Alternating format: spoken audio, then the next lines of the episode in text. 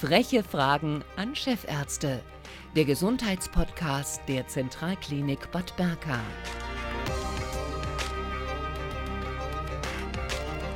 Herzlich willkommen zu einer neuen Folge der Frechen Fragen, dem Gesundheitspodcast der Zentralklinik Bad Berka.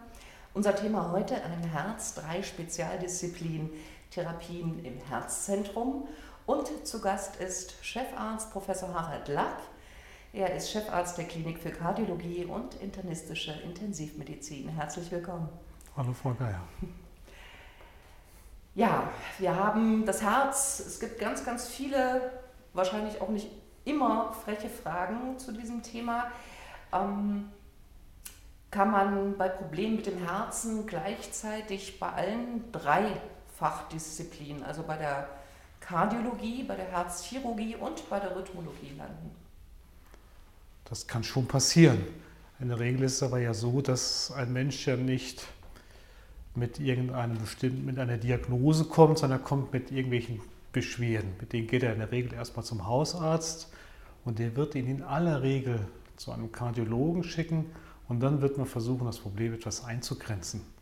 Ob es eher ein Rhythmusproblem ist, ob es eher ein Problem ist, was mit einer Herz-Kranzgefäßerkrankung zu tun hat und in dem Rahmen, wenn das aufbereitet wird, dann entscheidet man, welche spezifische Behandlung notwendig ist.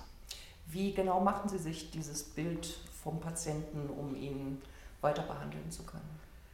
Das ist nach wie vor, beginnt das ganz traditionell und ich glaube, das ist auch nach wie vor das Wichtigste.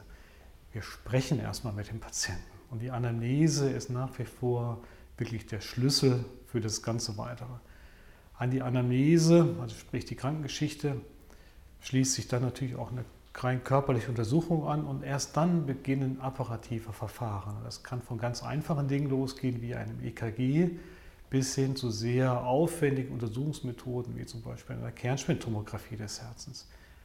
Und das ist auch sicherlich eine der großen Entwicklungen der letzten Jahre in der Herzmedizin, dass die Verfahren, die wir zur Verfügung haben, uns, ich nenne es mal, ein Bild vom Herzen zu machen, dass diese Methoden erheblich zugenommen haben und wir können das in aller Regel auch ohne Herzkatheter.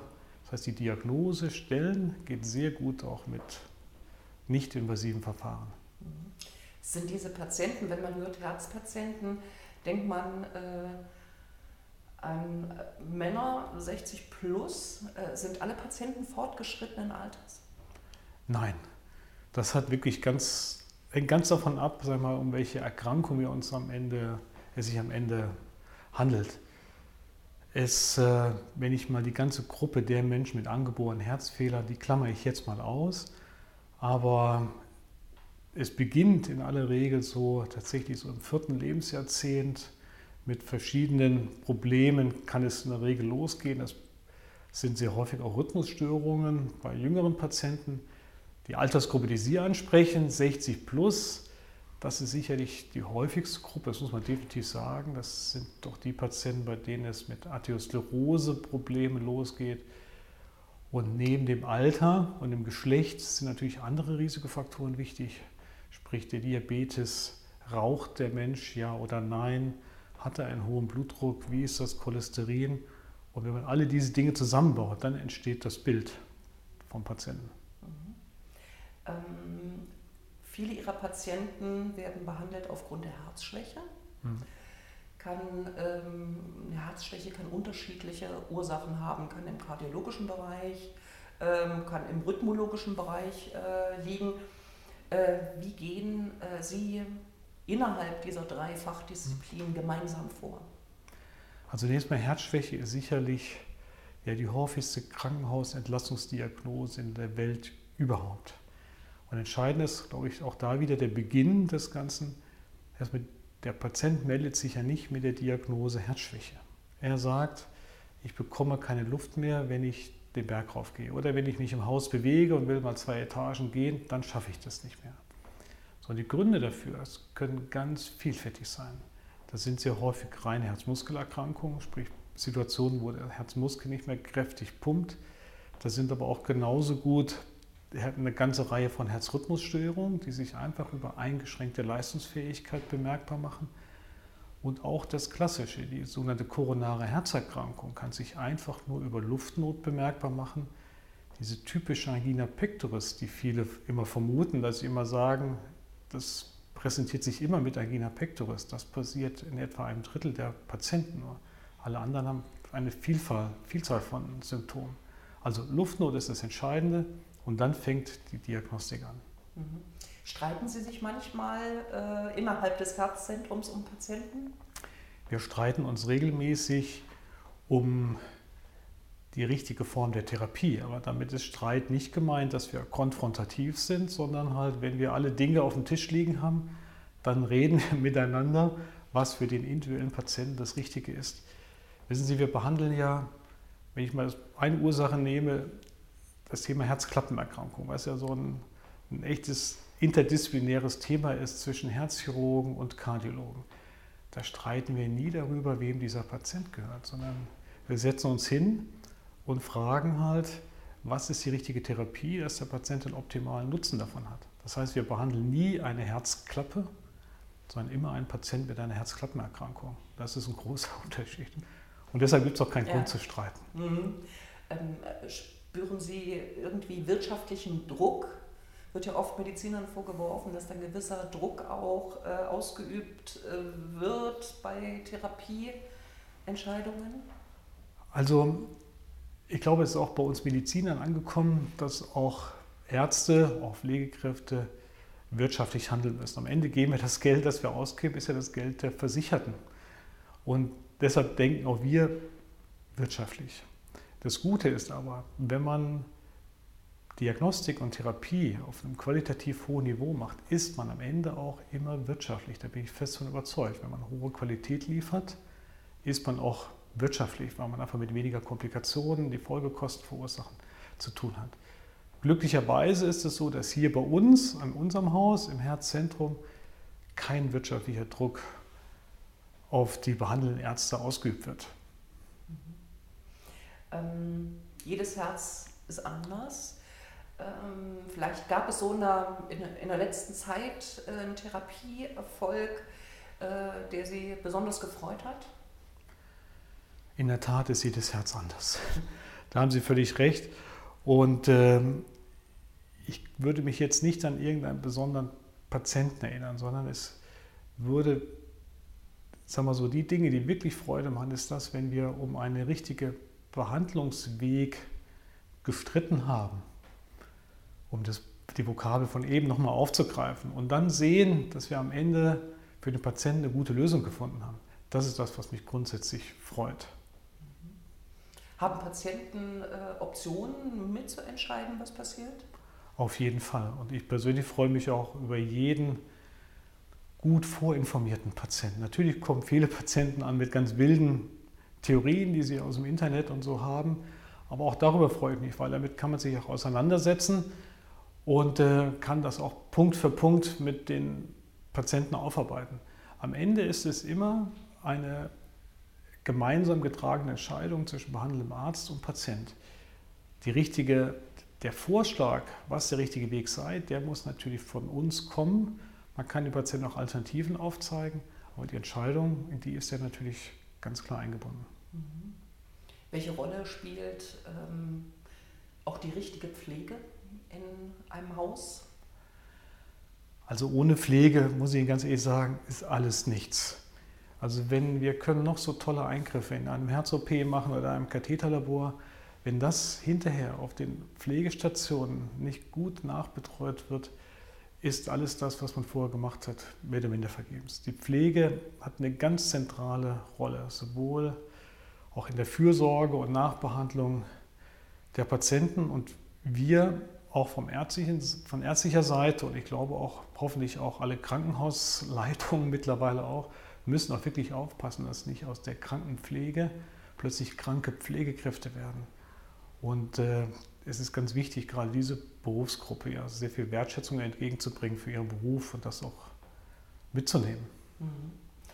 Ähm, die Herzmedizin hat sich rasant äh, entwickelt. In den letzten, ich sag mal, Jahrzehnten gab es äh, unglaubliche Fortschritte. Gibt es ähm, neue Therapieansätze oder auch Strategien in der Herzmedizin? Ich denke jetzt zum Beispiel auch an ähm, Medikamente, die in diese interne Zellprogrammierung eingreifen können. Also die, da sprechen Sie etwas ein. Also ich persönlich bin jetzt als Arzt und Kardiologe in einer total glücklichen Zeit groß geworden. Ich habe alle großen Entwicklungen der Herzmedizin, die wirklich in den letzten 30 Jahren passiert sind, es ist eine Revolution, die passiert ist, mitmachen dürfen. Und aktuell stehen wir wieder an so einer Schwelle mit neuen Schritten. Und äh, die Dinge, die wirklich revolutionär sind, muss man vielleicht auf, auf mehreren Ebenen sehen. Das eine ist, das hat man anfangs schon mal gesagt, das ganze Thema Bildgebung, was man heute mit Ultraschall oder anderen nicht invasiven Verfahren machen kann und darstellen kann. Das ist wirklich überwältigend. Und ähm, in der Behandlung sind es halt neben diesen invasiven Verfahren auch eine Reihe neuer Medikamentenansätze.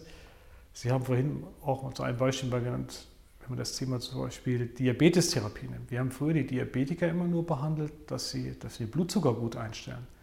Haben aber überhaupt nicht auf das Problem geachtet, ob der Patient am Ende länger lebt oder eine bessere Lebensqualität hat.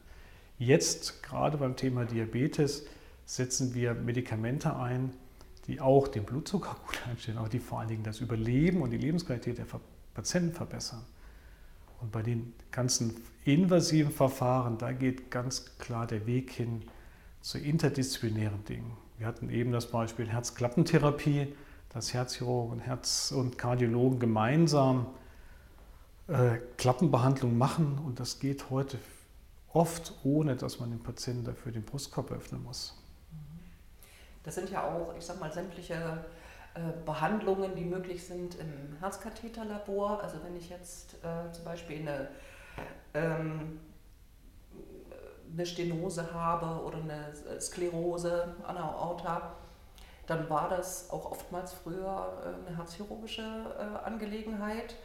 Heute macht man das im Herzkatheterlabor. Wird der Herzchirurg überflüssig irgendwann? Auf keinen Fall.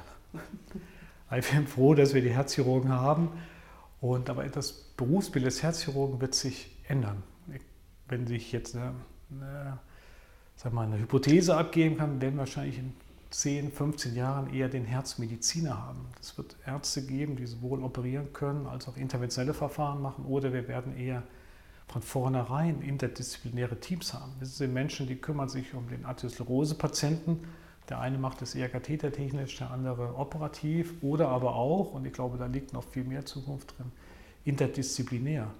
Das heißt quasi, dass ein Teil, und darauf ziehen wir so ein bisschen ab, ähm, der Wiederherstellung der Durchblutung an den Herzkranzgefäßen. Ein Teil macht der Chirurg als kleiner, minimal invasiver Eingriff, den Rest macht der Kardiologe über einen Katheter und am Ende muss man dem Patienten dafür nicht das Brustbein durchtrennen, um an die Therapie zu kommen. Mhm. Gibt es etwas, was Sie sich in Bezug auf medizinischen Fortschritt äh, wünschen? Auf jeden Fall.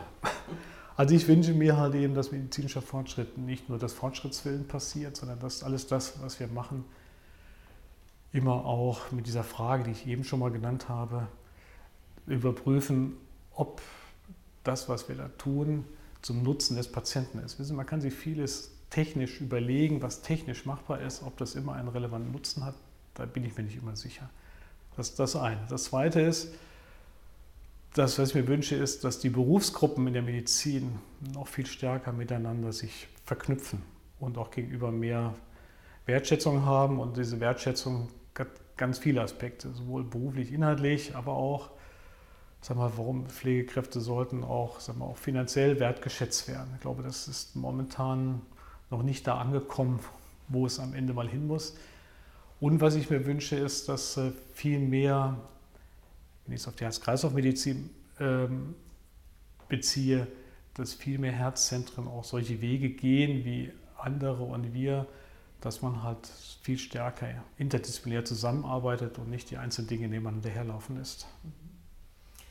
Herzlichen Dank, Herr Professor Lapp. Das waren die frechen Fragen der Gesundheitspodcast mit dem Thema heute ein Herz, drei Spezialdisziplinen, Therapien im Herzzentrum. Thema der nächsten Ausgabe therapeutische Möglichkeiten zur Verhinderung von Schlaganfällen aus Sicht des Gefäßchirurgen. Dr. Thomas Kohl, Chefarzt der Klinik für Thorax- und Gefäßchirurgie, beantwortet freche Fragen. Vielen Dank.